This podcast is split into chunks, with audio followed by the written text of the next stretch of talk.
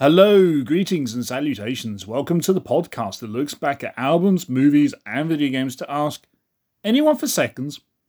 I am your host, Dave. How are we all? Have we all recovered from the excitement of the last few weeks? I'm not entirely sure I have. Anyway, it's album week, and we're going to be looking at the often forgotten solo album by one Mr. Zakk Wylde Book of Shadows. What's going on, everybody? This is Zakk Wylde, Black Label Society. Since I'm rolling with the 1962 Hello Kitty, I figured it'd be appropriate that I play this band because they are the Cat's Pajamas. Some people say my love cannot be true. Please believe me, my love, and I'll show you. I'll give you all those things you thought unreal. The sun, the moon, the stars all bear my seal.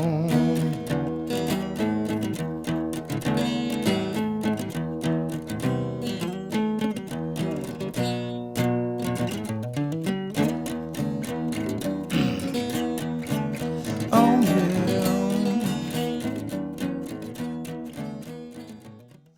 Why this one? Let's be honest, when I said his name and solo album, you didn't think he had one. You just thought that away from his day job with Mr. Ozzy Osbourne, Mr. Wylde just fronted heavy metal as Black Label Society. I mean, you would be right, but along with that, he has several other ventures, including solo albums, a project called Pride and Glory. Check out Hate Your Guts for a slice of hilarious Southern style folk. And a Black Sabbath tribute act called Zakk Sabbath. Today, we're going to focus on just one of these solo albums, The Book of Shadows. I think that this solo album is often overlooked in favour of his work with Mr. Osbourne and indeed with the Black Label Society. While Pride and Glory has a small dedicated fan base, again, Wylde's solo work with his Book of Shadows material is often forgotten, which is a tremendous shame. I remember hearing it for the first time while, ironically, looking for the Pride and Glory album. As soon as I heard the Book of Shadows, the sounds of Pride and Glory were soon forgotten, and I went on a hunt to find this solo album. My searches were soon paid off as I managed to find the deluxe edition with bonus material. Fantastic! I continued to shout about this existence of this album for many, many years until I started this podcast and thought, what a perfect platform to shout about it. I think now seems a good time as any to jump headfirst into the context dump. From what information I can gather, Pride and Joy album was released in 1994 to positive reviews. The year after, Wylde played on Osbourne's next studio album called Ozzmosis in 1995, which was met with mixed reviews, but did have the absolutely amazing track Perry Mason on it. It seems that at some point in 1995, Wylde was dismissed from Osbourne's band. This is said to be due to Guns N' Roses offering Zakk Wylde a spot as a second guitarist alongside Slash, following a week of jam sessions with the now classic lineup. However, Guns N' Roses were unable to make a decision on this potential hiring. So while Wylde was still waiting on a response, Osbourne replaced him within his house band. Funnily enough, a lot of the material that Wylde used with Guns was supposedly repurposed into the Black Label Society album that was released in 1999. Anyway, going back to Book of Shadows now, I guess having been replaced in the Osbourne band freed up some time for Wylde, so he wrote and recorded what would eventually become Book of Shadows.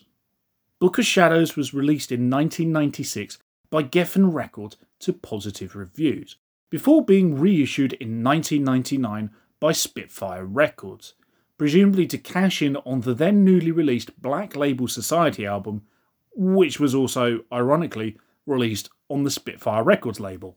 Sadly, I couldn't find any reviews from the time, but have instead managed to track down some reviews from recent years, with thanks to my mate, the Internet.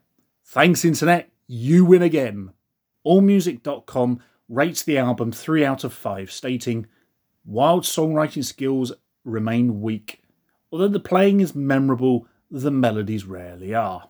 Sputnik Music gives the album a score of 4 out of 5, stating, Book of Shadows is great listening for those who want to be put into a great mood. One user on the website Metal Archives, no, I've got no idea either, rates the album 74%, stating, This is emotional music done properly. Finally, DecibelGeek.com, uh, once again, no idea. Doesn't actually give a score, but states, There are no bad songs here, just straight up acoustic rock done the Zakk Wylde way. With all this in mind, I think it's time to ask anyone for seconds?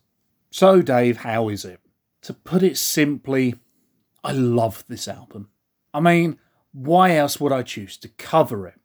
Sneaky move, Dave. This is a sterling solo effort from the now prolific heavy metaler. From the opening chords of Between Heaven and Hell to the final ringing notes of I Thank You Child, this is a truly personal album that reflects Wylde's softer side while still managing to gut punch you with the raw emotion on display. Those expecting a guitar masterclass in shredding might be a little bit disappointed as it's not really that sort of album. Yes, there are still some wanky wanky guitar solos in places, but they feel a lot more restrained as opposed to Zakk's more, shall we call it, eccentric playing style with Ozzy Osbourne and Black Label Society.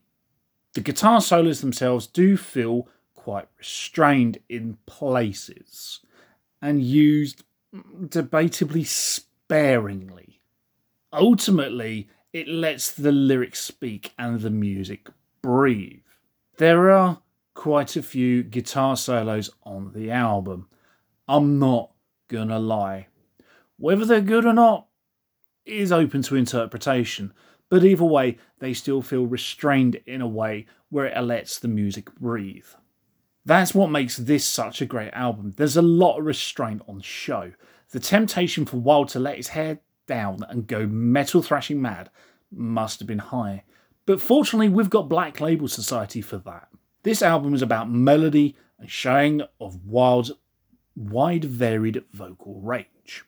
Let's talk about the vocals now. They're not perfect, showing slight imperfections in Wylde's voice, but they perfectly suit the vibe of the album. Do I think another singer would have done the vocals better? Absolutely, no question about it. Do I think said singer would improve the album as a whole? Not really, because ultimately this is Zakk Wylde wearing his heart on his sleeve. His vocals add to the raw emotional impact of the album, especially on a track like Way Beyond Empty. Wylde's raspy vocals suit the mood perfectly. It's almost as if you can imagine him sat in a darkened room, surrounded by lit candles, with a acoustic guitar in hand, just belting out this absolute barnstorming track. This feeling is evident throughout, and for that, I'm quite thankful. It's this melancholy that really drives the album, burrowing its way into your ears and relating joy. Wylde even harmonises with himself on tracks like Throwing It All Away, and it is simply gorgeous. What is nice is that Wylde brings a southern style flavouring with his vocals that make him stand out from other guitarists who go off to do solo albums. For me, I honestly can't imagine this album without those blues, folky tinged vocals. The music itself is typical Zakk Wylde. The guitars are solid, on point, with no frills attached. If anything, the production on the instruments does age the album slightly, as this style of reverb or echo to non muso types. Just screams of early to mid 1990s music. That's not necessarily a bad thing, but when you do hear it, it can end up a little bit jarring. The same for the tone used on the electric guitar when providing guitar solos. It seems a little bit thin, extremely high end with no treble or low end, so sometimes it's a bit difficult to hear the precise notes that's played. Mind you, that's probably just Zakk Wylde for you. All whittle, no piddle. Anyway, moving on. There's some really nice orchestral backing on certain tracks that really adds a bit more texture to the sublime guitar playing. My only detractor of the whole album towards the musical side is that the drums are they're not really exciting. It's arguable that perhaps it's done on purpose to not distract from everything else happening on the track. That's not saying it's bad. Far from it, they're played with precision and execution that a drum player could only dream of. My only complaint is that they're just not exciting. Sure, there's the odd fill here and there, but I feel like they're not used to their fullest. Drums should be used to help amplify or set a mood for a track, not just used to keep time as they do feel like on this album. It's a small gripe, but I couldn't help notice it during my revisit of this album. The single best track off of the album is Dead as Yesterday. What can I say about it? I think it's just going to be easier to insert a clip and let the music speak for itself. Because honestly, the first time I heard this, it gave me goosebumps. Seek this out.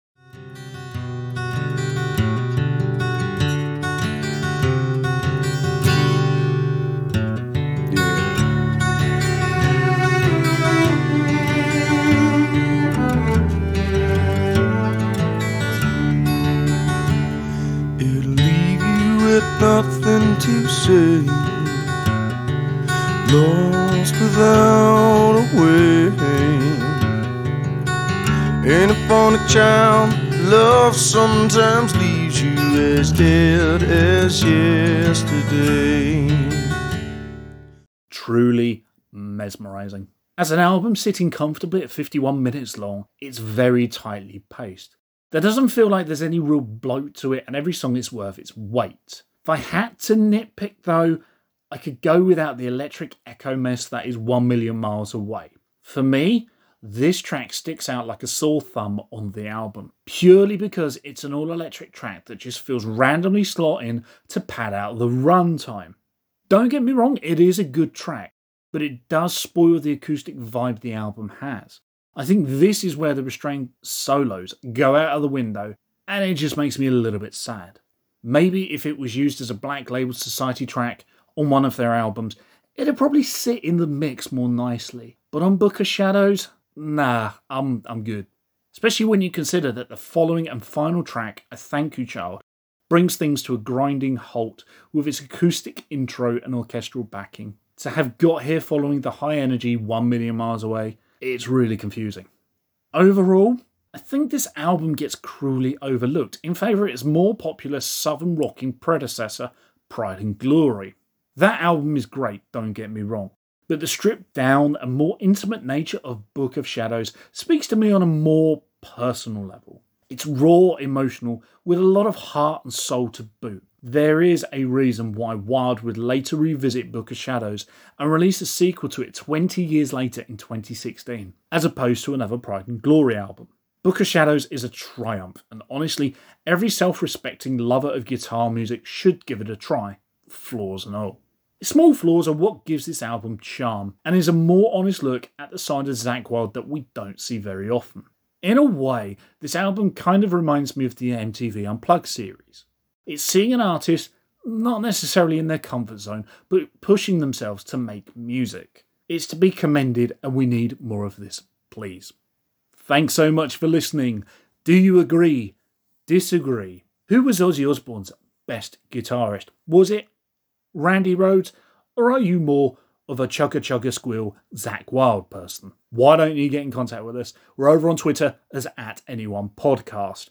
We're also on Facebook. Just search for us, you will find us.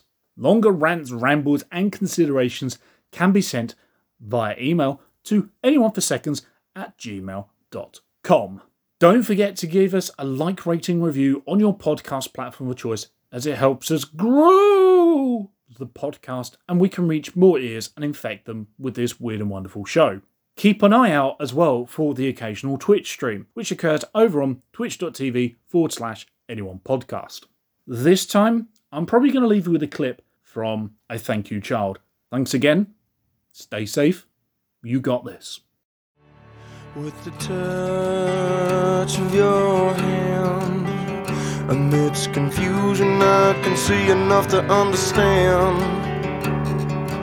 All my fears repressed Oh, loving you, child, it's the best. Comfort in your eyes For the warmth inside